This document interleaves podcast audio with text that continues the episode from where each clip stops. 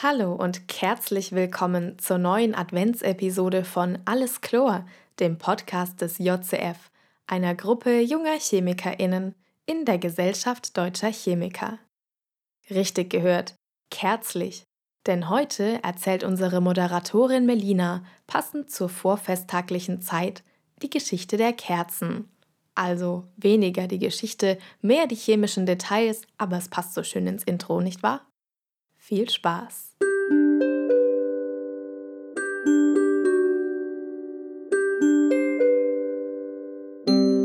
Der JCF Podcast.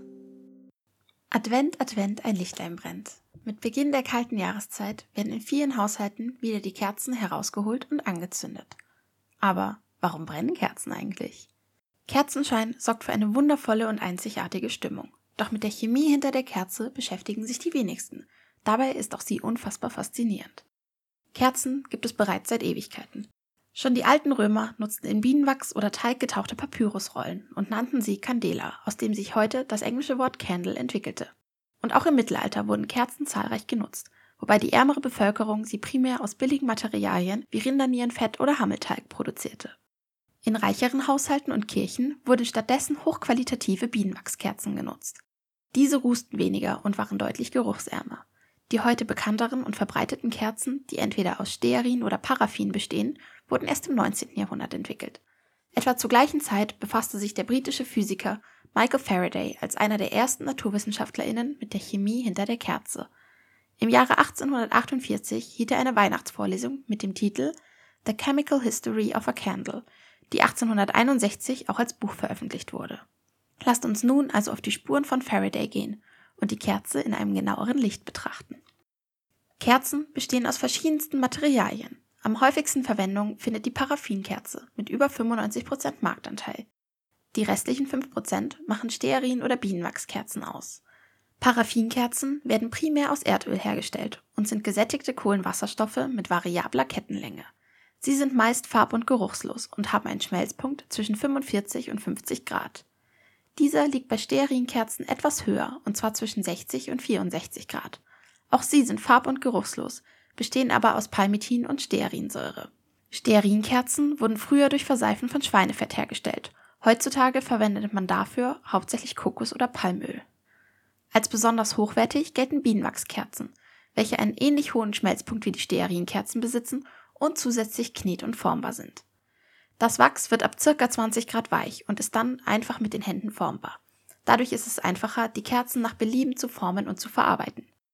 Das Bienenwachs selbst ist eine Mischung aus verschiedenen gesättigten, langkettigen Estern, Säuren und Kohlenwasserstoffen. Aber nicht nur das Material, sondern auch die verwendeten Farbstoffe können die Qualität der Kerze beeinflussen. Besonders mineralische Stoffe, die zum Färben eingesetzt werden, können die Verbrennung stören und zu anderen unerwünschten Nebeneffekten führen. Ein weiteres wichtiges Qualitätsmerkmal von Kerzen ist deren Rußbildung. Darauf hat neben dem Kerzenmaterial auch der Docht der Kerze eine große Auswirkung. Wird nicht genügend Wachs angesaugt, sammelt sich unten in der Kerze zu viel flüssiges Wachs und die Kerze geht aus. Saugt der Docht hingegen zu stark, verbrennt das Wachs nicht vollständig und die Kerze rußt. Die Wachsmenge kann durch den Docht reguliert werden. Er besteht normalerweise aus geflochtener Baumwolle und saugt je nach seiner Fadenzahl unterschiedlich stark am Wachs. Zusätzlich beeinflusst auch die Dochtlänge die Menge an Wachs. Um den Docht nicht regelmäßig kürzen zu müssen, ist er eingedreht. Dadurch kürzt er sich beim Abbrennen mit der Zeit selbst. Durch die Krümmung fallen die Ascheteilchen dann nicht direkt in die brennende Flamme. Zusätzlich kann der Docht noch mit einer Lösung aus Borsäuren, Phosphaten und Ammoniumsalzen imprägniert werden. Diese Ammoniumsalze verhindern, dass der Docht zu schnell abbrennt. Die Borsäure und Phosphate bilden eine Perle, die das Abfallen der Ascheteilchen in das flüssige Wachs verhindern kann. Wird der Docht nun angezündet und brennt, entsteht Wärme und das Wachs der Kerze schmilzt. Der Kapillareffekt saugt das geschmolzene Wachs in den Docht. Dort verdampft das Wachs und verbrennt anschließend, wobei die Temperaturen in bestimmten Bereichen der Flamme sogar die 1000 Grad übersteigen können. Das sorgt auch für das wohlige Flackern der Kerze. Kühle Frischluft wird von der Seite durch den Kamineffekt angesaugt und warme unter Auftrieb nach oben abgegeben. Diese unterschiedlichen Temperaturen lassen die Kerze nun flackern.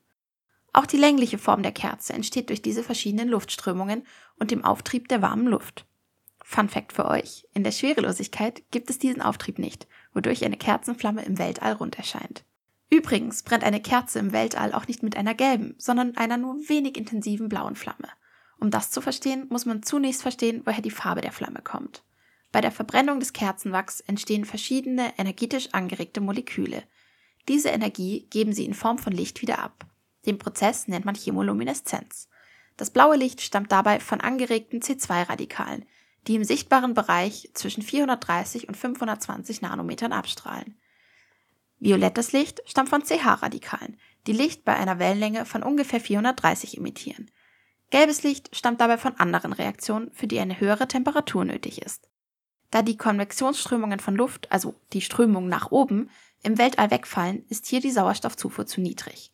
Die Kerze wird einfach nicht heiß genug, um mehr als nur blaues und violettes Licht abzustrahlen. Anders auf der Erde. Die Flamme wird heiß genug und damit auch solche Reaktionen möglich, die für eine gelbliche Flamme sorgen. Die Rußpartikel in der heißesten Zone der Kerze wandeln thermische Energie in Licht um und fangen an zu glühen. Dabei liegt das Licht, das sie emittieren, im gelb-roten Spektralbereich und überlagern das schwachblaue Licht. Diese Rußzeichen sind außerdem der Grund für einen besonders faszinierenden Effekt. Ist euch schon mal aufgefallen, dass Kerzenflammen einen Schatten haben? Und wie kann es sein, dass Licht einen Schatten hat? Das hat sich auch Faraday schon gefragt und eine Erklärung gefunden. Die Rußteilchen bestehen aus tausenden Kohlenstoffatomen mit verschiedenen Strukturelementen, die sich zu sehr großen Teilchen zusammenlagern. Diese Teilchen absorbieren Licht aller Wellenlängen und ein Schatten entsteht daraufhin. Kerzen können auf verschiedene Arten hergestellt werden. In der heimischen Kerzenproduktion ist das Gießen vermutlich die beliebteste Methode. Vielleicht habt ihr das auch selbst schon mal gemacht. Dabei wird fertiges Wachs erwärmt und in eine beliebige Form gegossen. In der Industrie werden Kerzen hingegen eher getaucht. Dabei wird der Docht ungefähr 25 bis 50 Mal immer wieder in flüssiges Wachs getaucht und abgekühlt, bis die Kerze ihre gewünschte Dicke erreicht hat. Und wer gerne Krimis liest, hat vielleicht auch schon mal etwas vom Dochteffekt gehört. Er wird zum Beispiel von Simon Beckett in seinem Buch Kalte Asche beschrieben.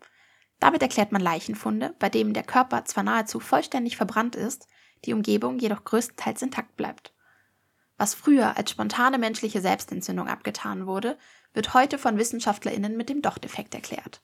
Eine vergleichsweise kleine Zündquelle, eine Zigarette beispielsweise, setzt die Kleidung am Körper in Brand. Brennt das Feuer dann unter bestimmten Bedingungen, verflüssigt die Hitze das körpereigene subkutane Fettgewebe, ähnlich wie das Wachs der Kerze. Die Kleidung dient nun als Docht und der gesamte Körper wirkt quasi als inverse Kerze. Experimentell bewiesen wurde dieser Dochteffekt durch Versuche an Schweinen. Aber jetzt sind wir doch ein bisschen vom besinnlichen Adventsthema abgekommen. Ihr habt auf eurem Adventskranz hoffentlich weder Kerzen aus Schweinen noch aus Menschen, sondern eher aus der guten alten Stearinsäure. Und vielleicht fällt euch beim Anzünden der Kerze ja auch der kleine Schatten auf. Und ihr denkt an Faradays Hörsaal und freut euch insgeheim darüber, dass ihr nun auch wisst, warum die Flamme so wunderschön gelb-bläulich tanzt.